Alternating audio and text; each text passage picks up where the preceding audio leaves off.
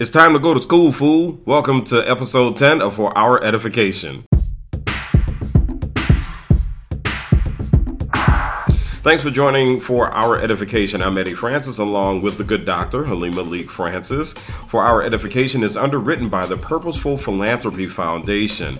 Now, whenever there's a conversation about college, uh, public conversation, whether it's on TV, whether it is on air, online, social media, inevitably someone jumps in.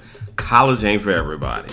Now, that's true, but I'm of the belief that it's a statement that does more harm than good to the black community. So, let's talk about it right after this. The views and opinions expressed on For Our Edification do not necessarily reflect the views or opinions of the hosts, guests, or any entities with which we are affiliated. And thank you for joining For Our Edification. I'm Eddie Francis, along with Halima Leek Francis. And when I was in radio, um, I remember we would get into all these conversations about college. And there were a couple of conversations that got a bit intense. And of course, the cost of college came up and all of that good stuff. I was actually on a talk show that was on a hip hop station at the time, and it was a it was a Saturday morning talk show. And inevitably, somebody would always call in and say, "Well, you know, college ain't for everybody." It, like they just wanted to kill the whole conversation basically and they just wanted us to stop basically. Now i don't have any issue with that. I, I, agree. I mean college is not for everybody. In fact there are some logical reasons that we hear all the time against attending college. Now here's something that's pretty ironic. I caught a piece uh, by the national association of scholars 10 Reasons Not to Go to College. and it was uh, from May 2010. And basically, what they were doing was bringing balance to the conversation about attending college. Now, of those 10 reasons, here are five reasons that we hear the most debt, obviously, uh, delaying the opportunity to earn an income. Um, it can be, you can get a great paying job without a college education. Alternatives such as apprenticeships was another reason. There was one reason that we often don't think about when it comes to college toxic habits such as binge drinking, drugs, promiscuity. Um, as a matter of fact, there's a stat that they pulled approximately 40% of U.S. college students engage in heavy episodic drinking. Now, obviously i understand those reasons i understand everybody else's reasons um, and there are a lot of other reasons that you can say that college is not for everybody and you don't necessarily have to go to college to be successful the thing is I get nervous when I hear black folks jump on that bandwagon. Now, here are my reasons I get nervous about it. Uh, number one, we already talk in our community about having to play multi generational catch up. Now, if that's the case, we're kind of shooting ourselves in the feet when it comes to just quickly running into the fight with, well, college isn't for everybody. The other thing that I have an issue with is we think in terms of return on investment needing to happen no more than five years after graduation.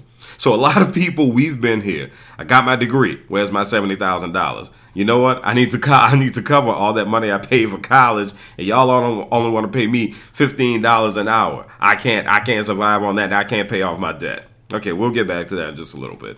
Um, the other thing that I look at we're not thinking in terms of developing intellectual capital too whenever we are so quick to say everybody ain't cut out for college now here's what I want to do in this episode. I want to look at education from a pretty broad perspective, but then I also want to talk about what we leave on the table by, quite frankly, copping out of this discussion about the value of college. Well, that's where Halima comes in. Hello, Halima. Hi there. Halima has a master's in educational sociology. It's a fascinating topic. I mean, whenever I've heard her talk about her degree, whenever I've, I've heard her talk about what she learned in her program, uh, and and then when I hear how she connects the dots when it comes to education, when it comes to sociology, I have to tell you, you know, it, it, really does something for me. You know, I mean, I'm a man. It does something for me. it really does. I'm not lying. Um, but so here, here's my thing, and I want to I want to bring you into this thing, you know, right away, right off the bat. Going through that program, what was your big aha moment about a college education as you were going through the program? So, in in looking at uh, at um, my program and my experience in getting my master's um, in educational sociology or sociology of education, um, there were multiple aha moments, honestly. Mm-hmm. Um, but a major aha moment for me was really understanding how education can be or, or is identified as one of the major drivers of social mobility and socioeconomic mobility. Mm-hmm. And kind of putting that, um, juxtaposing that with the argument that college isn't for everybody. And the, the dominant reason that usually kind of um, frames that argument is the debt issue. So mm-hmm. when people yeah. talk about how much it costs, but you know, over time, historically, um, you know, education has been proven to be one of those things that um, kind of levels the playing field and, uh, and, provides equity. So being able to to understand that um, was was a major aha moment for me. And then also looking at it from a historical context. So looking at like the history of uh, American colleges and universities, how they were formed, um, their intents and purposes. Mm-hmm. Initially, you know, HBCUs, of course, um, women's colleges, uh, the the elite institutions. So understanding the frameworks that these institutions were formed in, and um, how they contributed to building some of the infrastructure that we see within society. Um, that is something I was exposed to through early sociology classes at, at Hampton, but it just it gave me a, a, further opportunity to dig deeper into what I didn't know.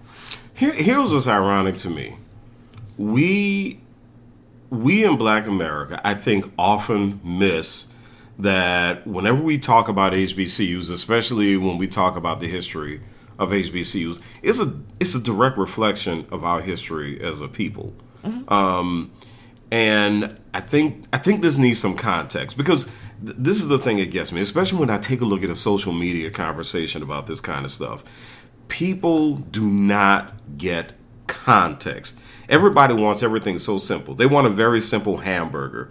You know, they mm-hmm. want a bun, a burger, maybe some lettuce, maybe some tomato, a, bun on a, a bun on the bottom. They they they get annoyed when you start talking about, well, do you want your burger medium well? Do you want it well, rare? Yeah, it's, it's, a complicated, it's a complex conversation. so so so let's talk. I mean, let's give everybody a quick history lesson on HBCUs. I mean, just from a very broad perspective um, and and I know this is a I know that you know just one radio show doesn't do this conversation justice, but if, if you were to give people a, a five minute history lesson of HBCUs, I mean uh, seriously, I mean yeah, yeah, like, yeah. like you have all these people who are just like if HBCUs could just be more professional, if they could just raise money right, if they could just why don't they have the same equipment? What's wrong with these schools? Yeah. And and and, and the, the the the issue is in the history of them. So right, yeah, yeah. I think HBCUs reflect some of the difficulties we have in talking about college. Mm-hmm. Quick history lesson on HBCUs. What happened? So so many of our HBCUs were established post slavery, so right, right after slavery.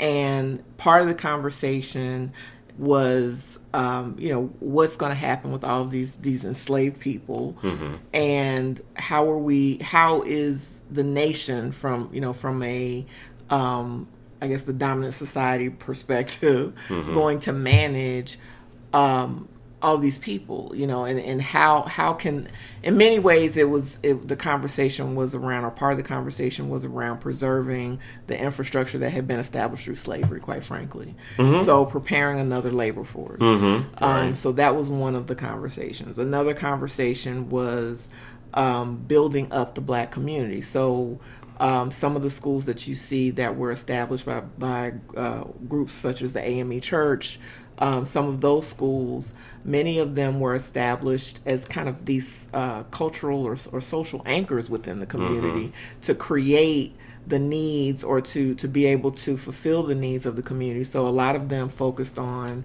uh, preparing teachers and educators, preparing um, people who could work in the medical field, medical professions, um, attorneys, lawyers, so so that so that our social infrastructure as a people could have these major pillars, you know, education, law, and healthcare, um, and in some other areas as well. But so that we could have those major pillars to be able to function as a society or or as a group of people. Mm-hmm. And then you had another school of thought that looked at education for blacks um, as kind of this um, this mission to um, it, it, was a moral uh, imperative, if you will. So making sure that that blacks were uh, trained to behave properly mm-hmm. and that kind of thing. So yeah. you know you had these kind of conflicting and cooperative um, agendas that were uh, part of the undercurrent of establishing uh, a lot of our historically black colleges and universities. Uh, so, you know, when you see some of them that focus on agricultural or the, the, the name is agricultural and technical, mm-hmm. um, a lot of that or normal schools, normal schools. Yeah. So those were those. That's that's that's where a lot of those names came from, and then of course some of the policy things that were around that. So you know, land grant colleges, all those other things as well.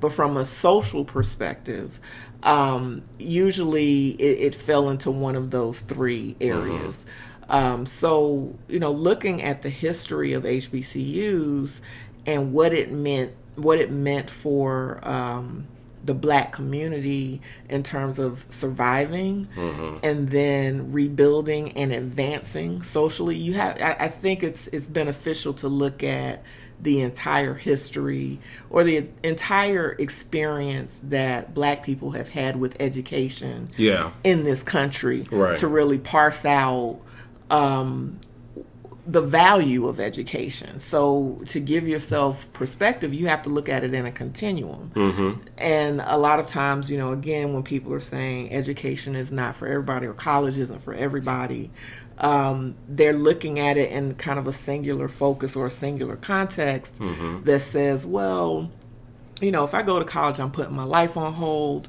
so I won't be able to take advantage of some opportunities. Mm-hmm well, there there's some huge implications for you not being present in the conversation that that higher education affords, mm-hmm. um, as there are implications for you being present. So, you know, it's it's it's a very um, it's a multidimensional conversation, mm-hmm. and and a lot of times when we when we have that discussion, um, we don't give it the the breadth of, of consideration it deserves. Thank you for joining for our edification. I'm Eddie Francis along with Halima Leek Francis, and we are talking about college ain't for everybody. That is a statement that you tend to hear from a lot of folks who tend to get a bit exasperated with the conversation about college. And but my thing is, I am very nervous when we start talking about um, in the black community. I, we we start to jump on this bandwagon that college ain't for everybody.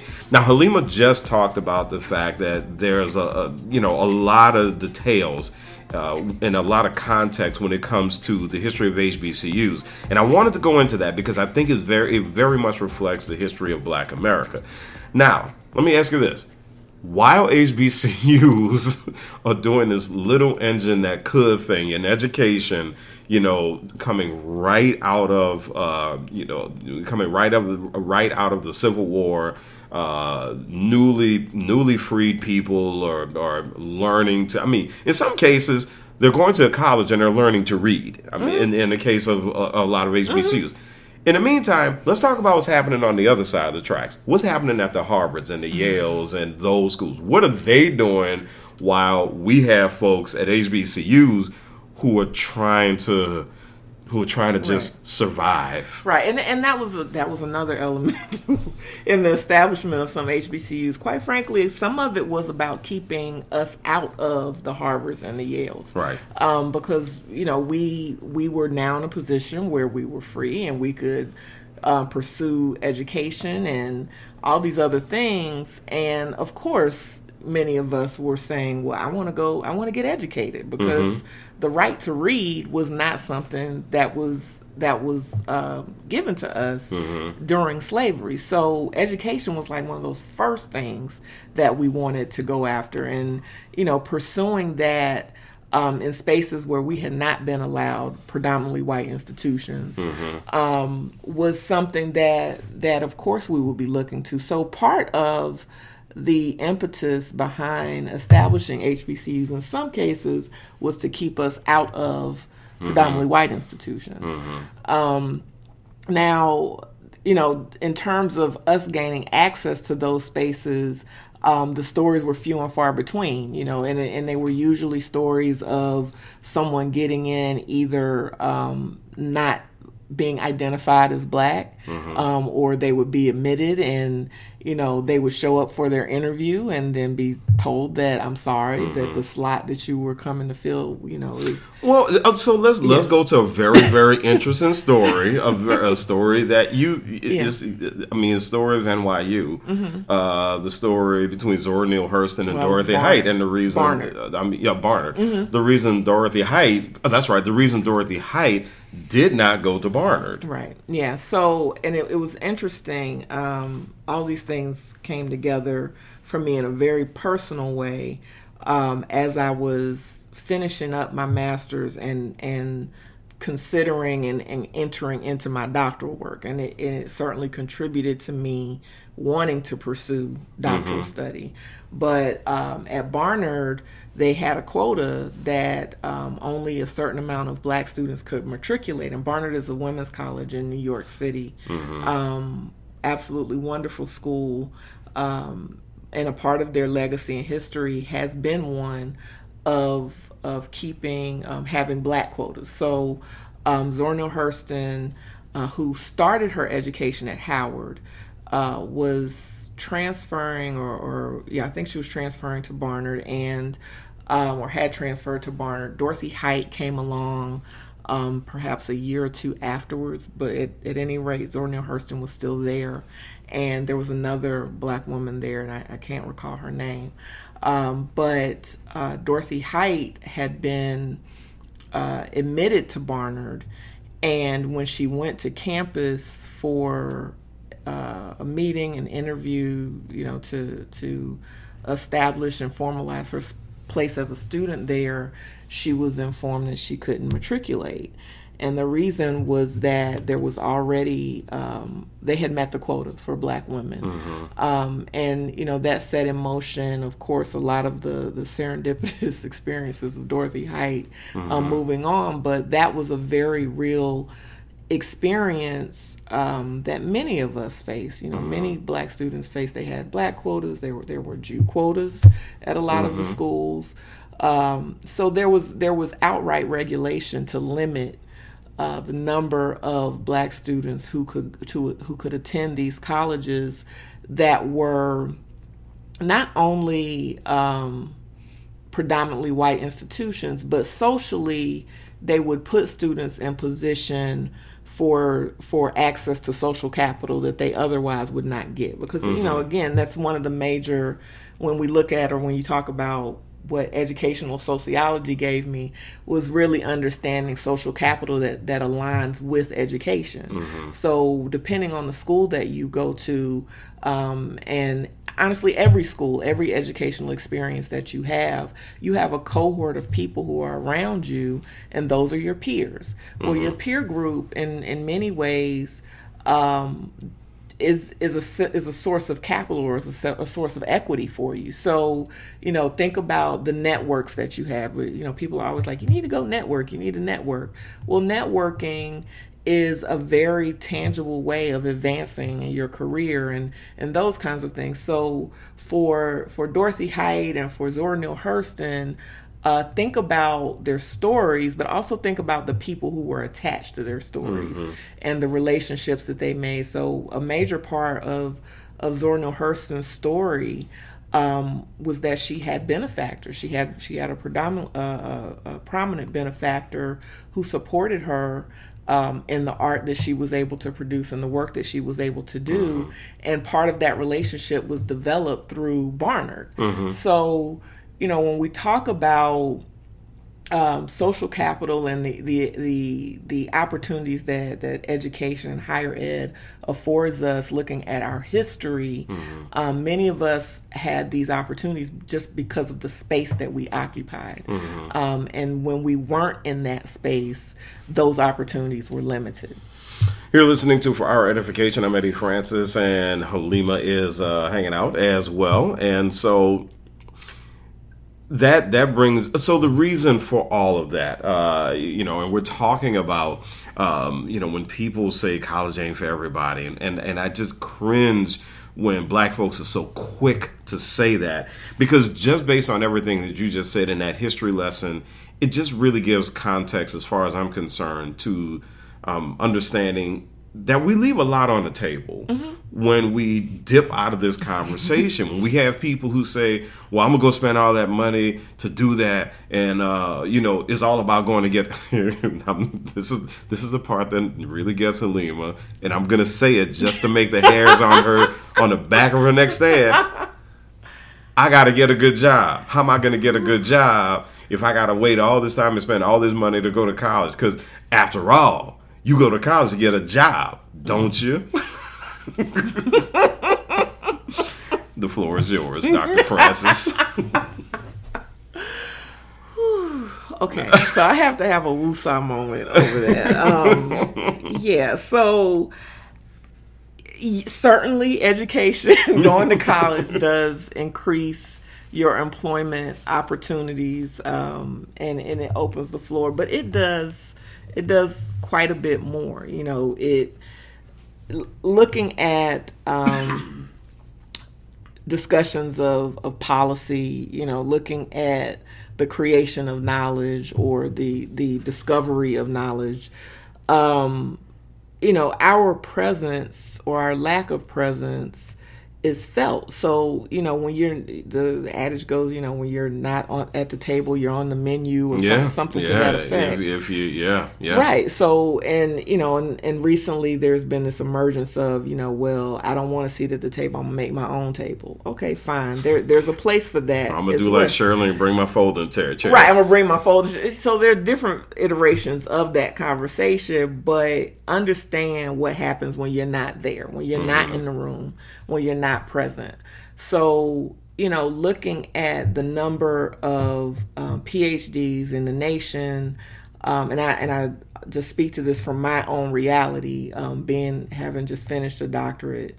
Um, the number of PhDs in our country, and then the number of those who are people of color, and then the number of those who are black. Mm-hmm. So, you know, the statistics range from they they generally say that perhaps like 1% of the country has a, a phd mm-hmm. i'm not quite sure about that statistic. Is but it's low. It's extremely low. Mm-hmm. it's less than 10% um, and then when you look at people of color when you look at uh, african americans it hovers around 1% in some disciplines in some fields um, 0.9% and I, I, was just reading before in, in preparation for this conversation there was an article in the um, uh, journal Blacks in Higher Education that talked about um, the National Science Foundation's annual data on doctoral degree re- recipients in the United States. And this was a, a 2017 study, um, but it talked about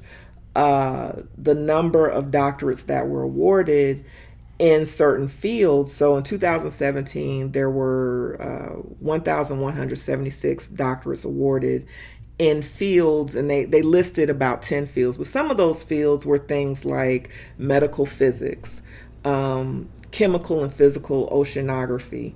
Um, logic num- logic and number theory robotics structural engineering um, so less than 2,000 doctorates were awarded in the country in those fields, and not one of them was awarded to an African American. Mm-hmm. So for me, that's alarming because what happens when we're not in those conversations? Mm-hmm. So when we're not in the conversation of plant genetics. And you know, many of us are like, "Well, what's plant genetics got to do with me?" Yeah, yeah. Well, you know, when you are trying to uh, when you live in a in a food desert and your community mm-hmm. doesn't have access to food mm-hmm. and there's no one with the knowledge to come and fix that within your community. and, and, and you don't understand soil testing, Right, so you, you exactly. don't understand that your neighborhood is built Right. on an old chemical plant site, and you can't understand why you live in Cancer Alley. Right, you don't understand why you live in Cancer Alley, or you're, you know, Yeah. you're in the grocery store and you buying, you know, nothing against grocery stores and nothing against, you know, GMO food, but that whole kind, I'm not getting into that conversation, but it is a very real thing. So, you know, and there are health implications, there are financial implications.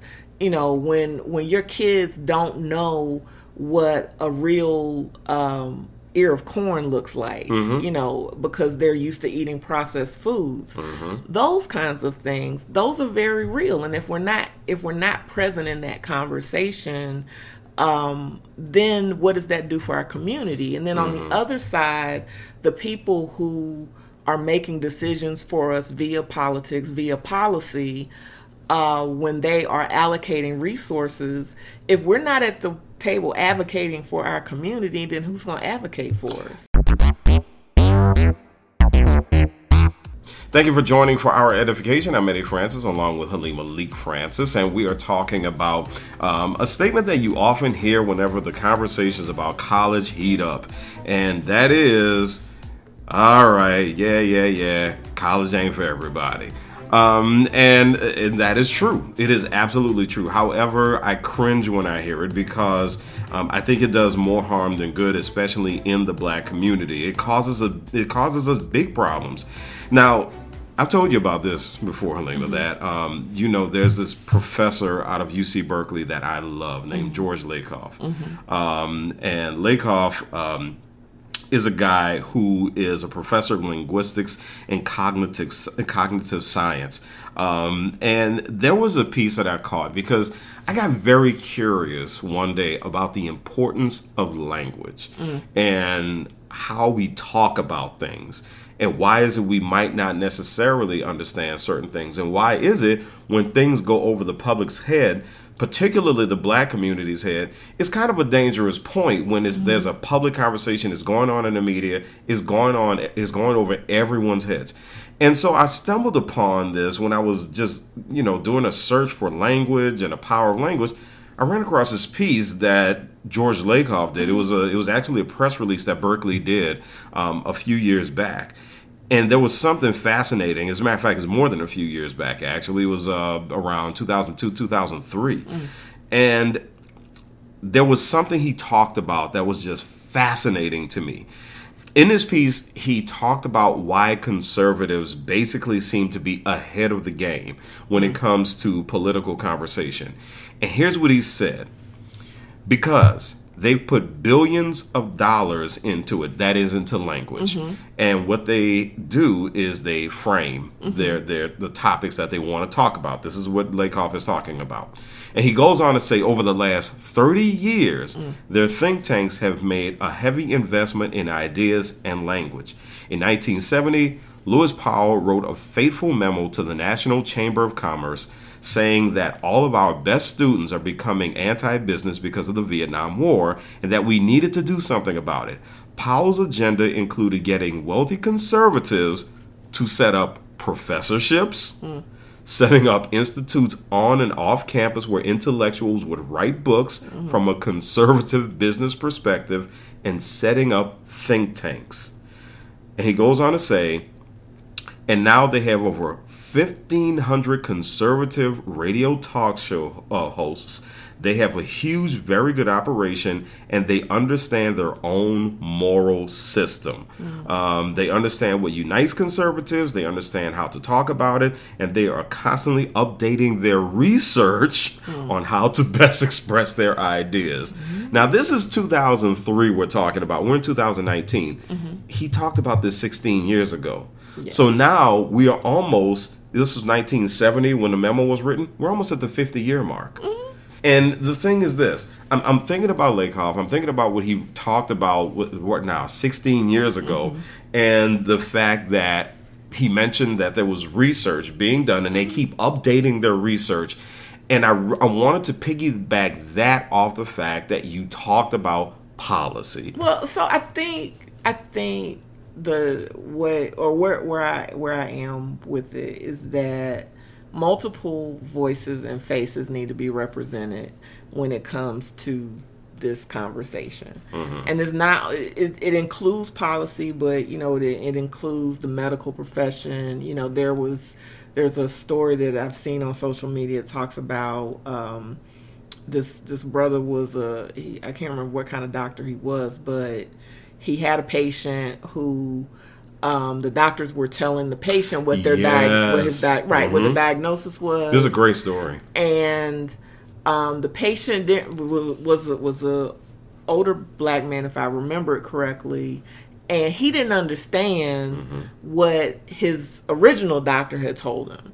So then the the black doctor came in and kind of I guess verified that he understood and he talked to him in, in plain English basically. Yeah, he, he was I mean I remember he because part of his story was I walked in and part of this black doctor part of his story was that the white doctors were laughing. Okay. Because what happened was is that the patient, he was too embarrassed to tell him he didn't he understand. He didn't understand, right? So he just kind of said, "Yeah, that's fine. Go with that." Right. And the the white doctors, I think, laughed because they thought he was just being kind of nonchalant and mm-hmm. didn't care. Mm-hmm.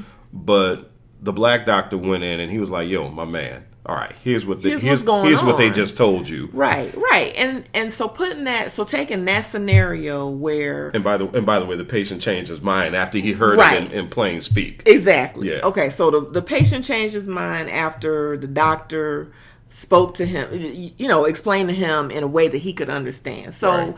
taking that and applying a policy lens to it, or putting that on a bigger stage what that means in some spaces is that there's a huge need for culturally and socially relevant interventions in mm-hmm. the medical profession. Mm-hmm. Now, you know, saying that to somebody, and say, you know, on, on, one hand, some people would look look at that story and say, "Well, that that man should have, you know, he should have been more knowledgeable about what was going on with him. Like he, sh- like mm-hmm. it like it was the patient's fault. So so, so they it, started. So it, some people might victim blame. I was about to say. So we have this knee jerk reaction, and I'm and I'm just gonna say this in the black community, we have this knee jerk reaction to just beat up on each other for right. not knowing for stuff. not knowing, and right. you know, medical medicine in his profession, that man could have been a farmer he could i don't know what his profession was he could probably tell you the inside and out of his job right but right. It, it, doesn't so does that remove the responsibility though of doctors to be able to explain to their patients in ways that they can understand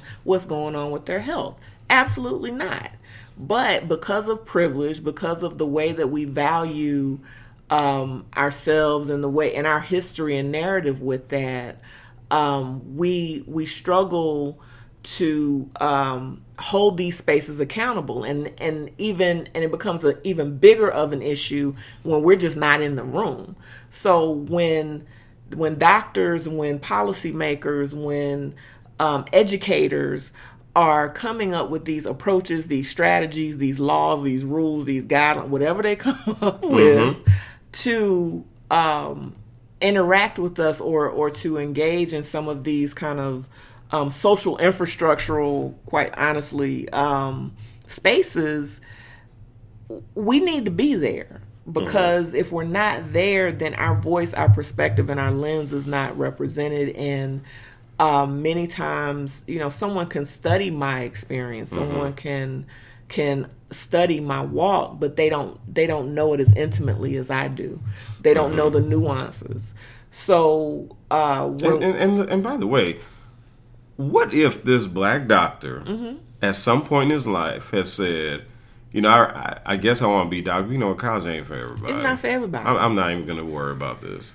What, what, if he had been the one to say that? What if he had been the one to say that, and what could have happened to that patient? Right, so right. you know, it's it's it's it's it makes me nervous, and and you know, and then also with our um, with our educational institutions, I I do believe very much so in um, applied education and relevant education and making sure that uh, your education provides you with um, professional advancement.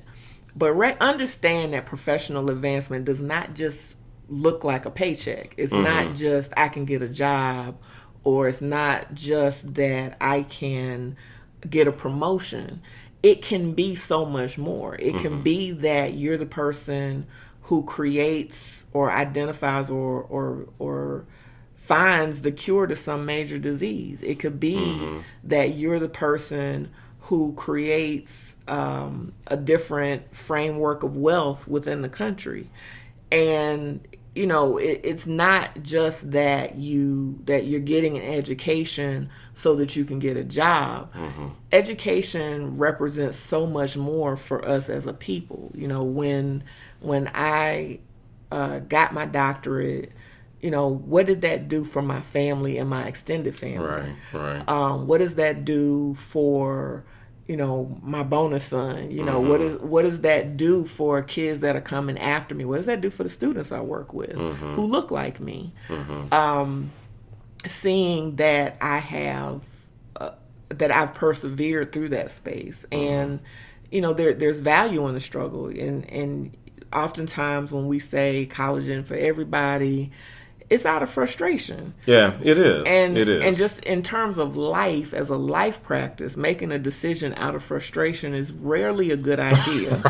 So yeah, yeah. So and you know, and yeah, you got you have instincts and you you you have those things as well, but making a critical, mm-hmm. lasting decision purely out of frustration mm-hmm. um, without having as much complete information as you possibly can just in general isn't a good idea so why would you do it when it comes to your education yeah and again i mean going back to the the beginning um, you know when i talked about some of the logical reasons that someone would say say mm-hmm. college i get all those reasons i mean debt I mean, I, I am doing a master's degree right now. I, I, nobody has footed footed the bill for that. So mm-hmm. guess what's going to be happening when I finish that degree? Mm-hmm. Um, but my big aha came, and I mean, I've always seen value in college. I mean, my, my parents both had master's degrees. Um, so I've always seen the value. I've always understood that there was a value. Mm-hmm. But I think my big aha came in my master's program in the last couple of semesters when I started working on my research, uh, when I did my stats class. And I was sitting, my stats class at one point, I remember telling you at some point, like there's a whole universe between zero and one, mm-hmm. you know, and people play with these numbers all the time. Mm-hmm. And it was so interesting because I hear people say, the data doesn't lie, the data doesn't lie. Mm. Well, stats class, if it didn't teach me anything else, it taught me you better be careful of who is collecting the data and how they're collecting the data. Yes. Because by the time you hear it on the media outlets, mm-hmm. it's been it's been massaged, it's mm-hmm. been played with, it's been reinterpreted, mm-hmm. it's, it's been and, and especially on TV. You only get a three minute story mm-hmm. on some data that people worked on for years mm-hmm. and all of a sudden they're saying oh my goodness so so like the data point that says a kid who can't read by third grade is going to jail. Yeah. And and, and you know and and the way that it comes out in the media, mm-hmm. it comes out like that. It comes out if they're not reading by third grade, they are going to jail. When really the data might really suggest that there's a correlation between right. kids who cannot read by third grade and the possibility mm-hmm. of going to jail.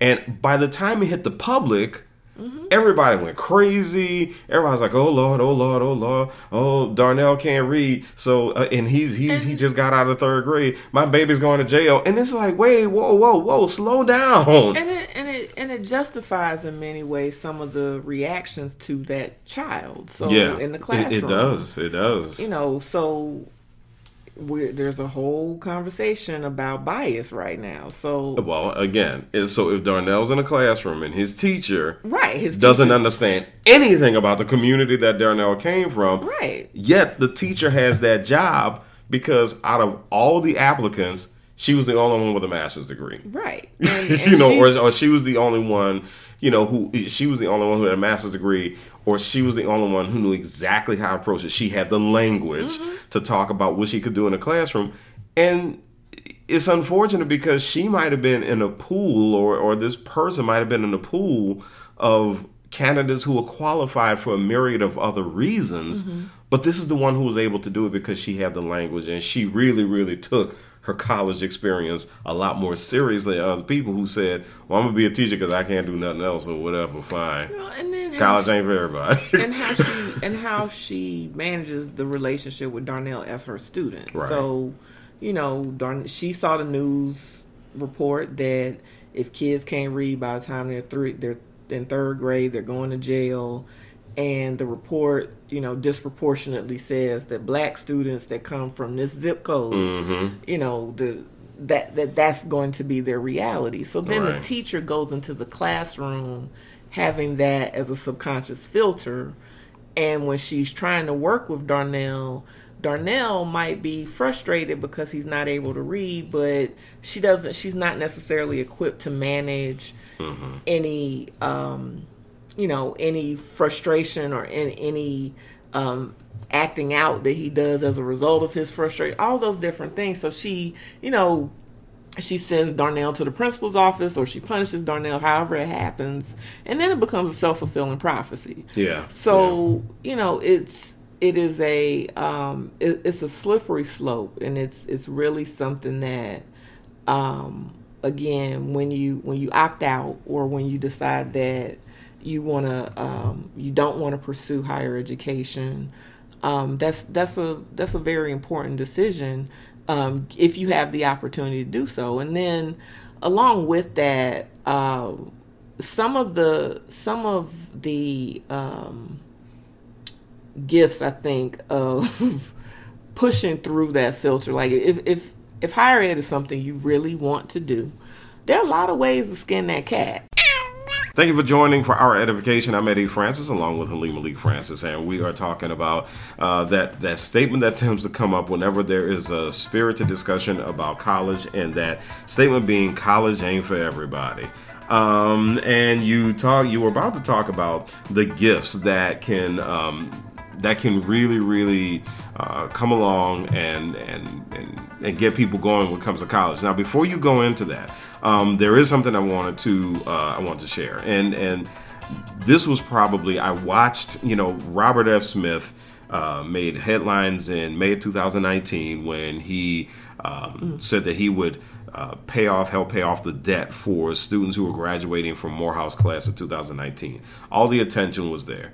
However, I watched his commencement speech, mm-hmm. and his commencement speech was one for the ages. Mm-hmm. Um, there was so much wisdom, there was so much gold in that speech.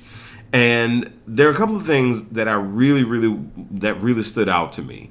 One thing that stood out to me is that Robert F. Smith, who graduated from Cornell, um, a billionaire, um, you know, and and it, it, it's, it's, his attitude about having a degree. A black man. A black man. In case you don't know. A black man graduated from an Ivy League university. He is a billionaire. Um, but what I don't, what I think was ignored in that whole thing, is his attitude about having a college degree. Mm. And where he decided to make this investment, this this this philanthropic, this huge philanthropic mm. gift, and he really talked about the social significance mm-hmm. of having a college degree. He tied in Black Lives Matter and Me Too mm-hmm. in that in that speech, and, and when he talked about uh, the social significance of having a degree. But here was the part that I love. At one point, he said, "A degree is a social contract. It calls you to devote your talents and energies to honoring those on whose shoulders both you and I stand." Mm. And for him to position a degree in that way hmm. really it, it, really hit me in a pretty special place because i was sitting here going he gets it hmm. i mean he's out he's a billionaire but i don't think he gets it because he's a billionaire hmm. he gets it because he knew that a college education is something that you leverage mm-hmm. and you figure out how to leverage it mm-hmm. that really reminds me of when i was doing a recruiting project and the company I was working with, we were looking at uh, recent college graduates for to fill these sales positions. Mm-hmm. And these were this was a training position for uh, folks coming right out of college. And it was something very interesting that they told me when we were looking at um, that we were looking at resumes. They said, Eddie, we don't want somebody who just went to college. Mm-hmm. We want we want somebody who really used college. Mm-hmm. We want somebody who outside of the classroom was a leader. Mm-hmm. That's a student athlete. That is a student government association member. That is someone who was in the Greek system. Uh, someone who did community service even if they did a part-time job or they did internships that's fine but we really want somebody who used that education mm-hmm. and when we talk about what people can do with it when people say college ain't for everybody this is what we're this is what we're leaving on the table mm-hmm. and and that goes back to what you talked about as far as building that social capital shouts out to our girl Froswa' Booker Drew.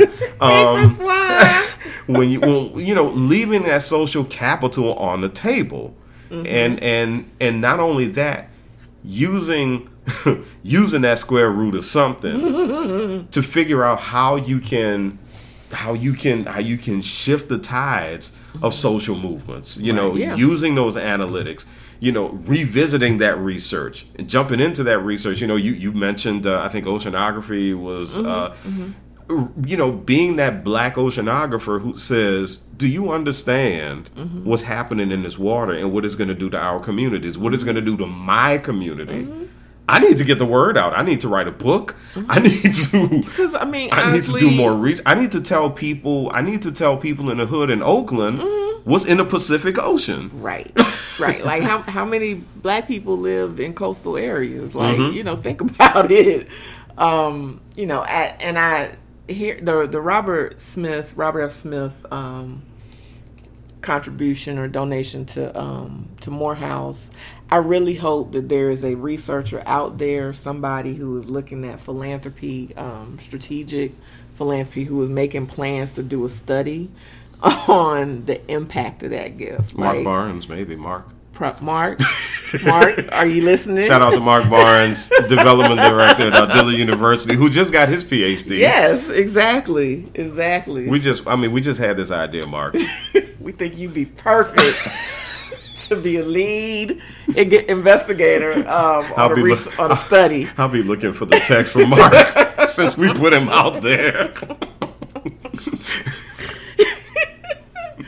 Yes, but I I would really be like if, if I were framing a research project yeah. on that, I my research one of my research questions um, would be, you know, what is the what is the reach of impact mm-hmm. for that for that gift? So how many I don't know how many students graduated in that class, but what fields are they going into mm-hmm. um, five years from now, ten years from now, 15, 20 years from now? What is going to be the return on that investment in terms of um, community based social impact that they make, um, mm-hmm. racial impact. What are what are those students going to do now? You know, of course, all of them aren't going to be, um, you know, well, perhaps. Um, I'm not going to say what they're not going to be and what they or what they are going to be, but they are all going to be billionaires. They Speak are all going to be billionaires. Speak it. I, I, I retract that. Yes. Mr. Smith gave y'all a head start. he gave y'all a head start. So every and, and last he, one of you every last one of you. And that's actually that was actually part of the context of when right. he mentioned the gift. Mm-hmm. Part of his part of the things that he mentioned was, "I want to give you a head start." He actually right. said something yes. to that effect. Yes, I'm I'm giving you a head start, and if, and if if if nothing else, someone believed in a group of students that much. Yeah. Mm-hmm. To invest that because when when you make a, a charitable donation, um, in many case, in most cases, there's some there's there's heart behind it, you mm-hmm. know, and and in hearing parts of excerpts from from his speech, um, he certainly was um, he felt a strong sense of conviction about his mm-hmm. giving, and he does do, he does feel conviction about his charitable contributions, and you know that that speaks volumes, and mm-hmm. the responsibility that's then on those those graduates of Morehouse? Uh, mm-hmm. What what are they going to do with it, and how are they going to pay it forward? Because because we we do exist in a continuum. We do mm-hmm. stand on the shoulders. Um, we are a, a, part, a page in a, in a very long story. Mm-hmm. And we we can't look at our education and our educational attainment just as the singular um, experience of us. It, it mm-hmm. reaches before and it reaches after us. So um, I'm I would really love to see uh, research that's done uh, looking at what what are the outcomes of that contribution. And and I think you know one of the last things I think to mention is uh, I, and and I want to paint this picture for somebody who's listening to this right now who might have even uttered the words college ain't for everybody. I, I just want to paint this picture for you. You know, I'm in my late 40s, getting my master's degree. Um, and for years, I just had no idea what I wanted to do. And I finally decided that it was worth it for me to pursue this master's degree because there's one thing I, I, decided I wanted to research. And in in and in doing this, I, am one of those people who once upon a time I was hard on PhDs as well. Um, but what I've really really discovered about research that pe- people say all oh, this research stuff is all useless. Well, let me tell you how valuable it is it forces you to look at history. It forces you to take a look at where the blind spots in history are. It forces you to take a look at where the biases are. Mm-hmm. you know how people might have written a certain thing in history and they might have they might have done a certain thing and you're sitting here going, "Well, what about the black folks in this thing?" Mm-hmm. And you realize that you ha- you now have the power to help change the narrative cuz you are now doing research. And what every what people ask you to do is to bring something new to the field. That is an opportunity like nothing. I mean, th- there's no other opportunity like that. Now, I actually have gotten to a point. I'm like, well, what am I going to do with this? And I'm like, duh. I spent. I'm spending this money. I'm spending this time. I'm passionate about what I'm researching. I know I'm going to change the damn world with it. And and that I'm really to this point. I'm like, somebody's going to read this. They're going to get it. Yeah. They're going to realize that they can do something better and they're going to realize that they can make a better society by reading something. And I don't know who that's going to be. I mean, it might be 50 years after I'm buried. I don't know, but it, it, but I but I know that is going to do something. And I and I and and to me, there's nothing like watching the lights go on. Mm-hmm with a black student in college mm-hmm. or a black student who graduated from college and 10 years down the road they're like wait a minute that's what all that was about mm-hmm. you know mm-hmm. And and you know, I remember one thing that's coming to mind as you're um, talking about this. One, you you've asked me before, what did I? What's one of the major things I got out of my PhD, um, in my experience? And I said, and it may have been on air or off air, I can't remember, but I'm acutely aware that there are a lot of things I don't know. Mm-hmm. Um, and you know, that's the terrifying part. It's terrifying, but I'm comfortable with it because yeah. of the nature of research. You just, you know, there's things you just don't know. And, but I know that I can find it out. I know that I can research it, and I know that I can share my research in a community. And there, you know, and there's value of, um, there's value in me um, doing research and and engaging with others who don't have the same experience, knowledge base, understanding, or value set that I have. Mm-hmm. So, um, while no, I don't know everything, um, and having a doctorate does not promise that you will have, that you'll know everything. Having the skills of research is they those are critical skills to have and develop, and they work they they apply to your professional life as well. Um, you know, and, and there are also people who say, well, I, the knowledge and skills that I need to get, I can get from a library book. Yes. Usually I ask how many, show me your library card. And I may be the only person in that conversation with library card.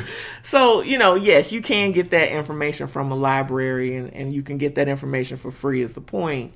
But, um, having access to a community of people Right. who are engaged in scholarship it challenges you and you need to be to challenged I was about you need say, your yeah. worldview challenged mm-hmm. because if you're going to argue something if you're going to have someone invest in your business if you're going to have someone support your idea you need to know where your blind spots are. You need to know what you didn't think of. And when someone challenges you, they're not challenging you personally.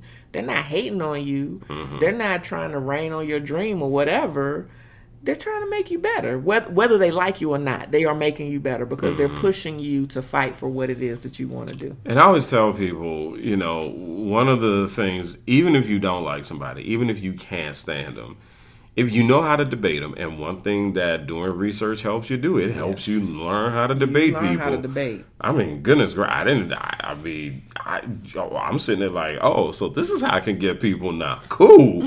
Um, but at least the discipline of being in college to be in a diverse environment. I mean, if you go to an HBCU or graduated, you are also in a very richly diverse environment, and you know. Um, the the the the real the real beauty of it is that even if you don't like what somebody has to say, being college educated helps you listen to the people you don't like so that you can figure out how to beat them in an argument next time so they can kill that noise. And I'll say this as a final word, and I will definitely give you the last word. Um, as a final word, I would say, you know what?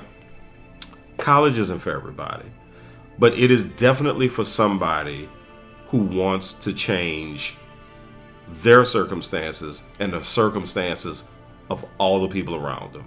It's definitely for people like that. Yes, I, I Last word, Dr. Francis. what say you? I, I wholeheartedly agree with that sentiment. Um, and I also say, along with that, if you want it, go after it with all of who you are. Um, don't let the barriers, which recognize that many of those barriers are intentional, um, the cost, the you know the the access points, those are um, structurally intentional barriers in many cases. And, and you know I'm, I'm saying this you know use a sociology speak or whatever but y'all you understand what i'm saying. It's those are intended barriers um, it's no mistake that we are strategically absent from the higher education conversation it's no mistake that one of the most heavily debated um, rights in our history as a nation was was the right to equitable education for people of color. That's no mistake. So understand that education is power, knowledge is power. You know, if you grew up watching Schoolhouse Rock, whatever, whatever, that that there's a lot of truth to that, and there know that um, systemically keeping us out of the college um, space, out of higher education. There is a purpose and a design for that. Um, so when you decide to opt out, I sincerely hope you have a plan, um, a very real plan that is going to counterbalance um, some of the challenges that we face. So that's my thought, my last word. Well, if you want to hear more from for our edification, uh, there are podcast episodes that I would love for you to check out. All you have to do is go to my website, eddiefrancis.com. Go to eddiefrancis.com and you can check out uh, some podcast episodes there. As a matter of fact, great conversation with Halima about her PhD journey um, and what that was like. That was a two part discussion, very enlightening stuff. But then also all kinds of great identity and value topics um, on that podcast. And by the way, when you do go to the podcast, please rate it. Okay, would love for you to rate it. Would love for you to subscribe for, subscribe to it um, and download episodes. And by all means, here's my last ask of you: please share the podcast with friends. In the meantime, thank you for joining us, and we look forward to hanging out with you again. This has been for our edification. For Dr. Halima Leek Francis, I'm Eddie Francis. Bye.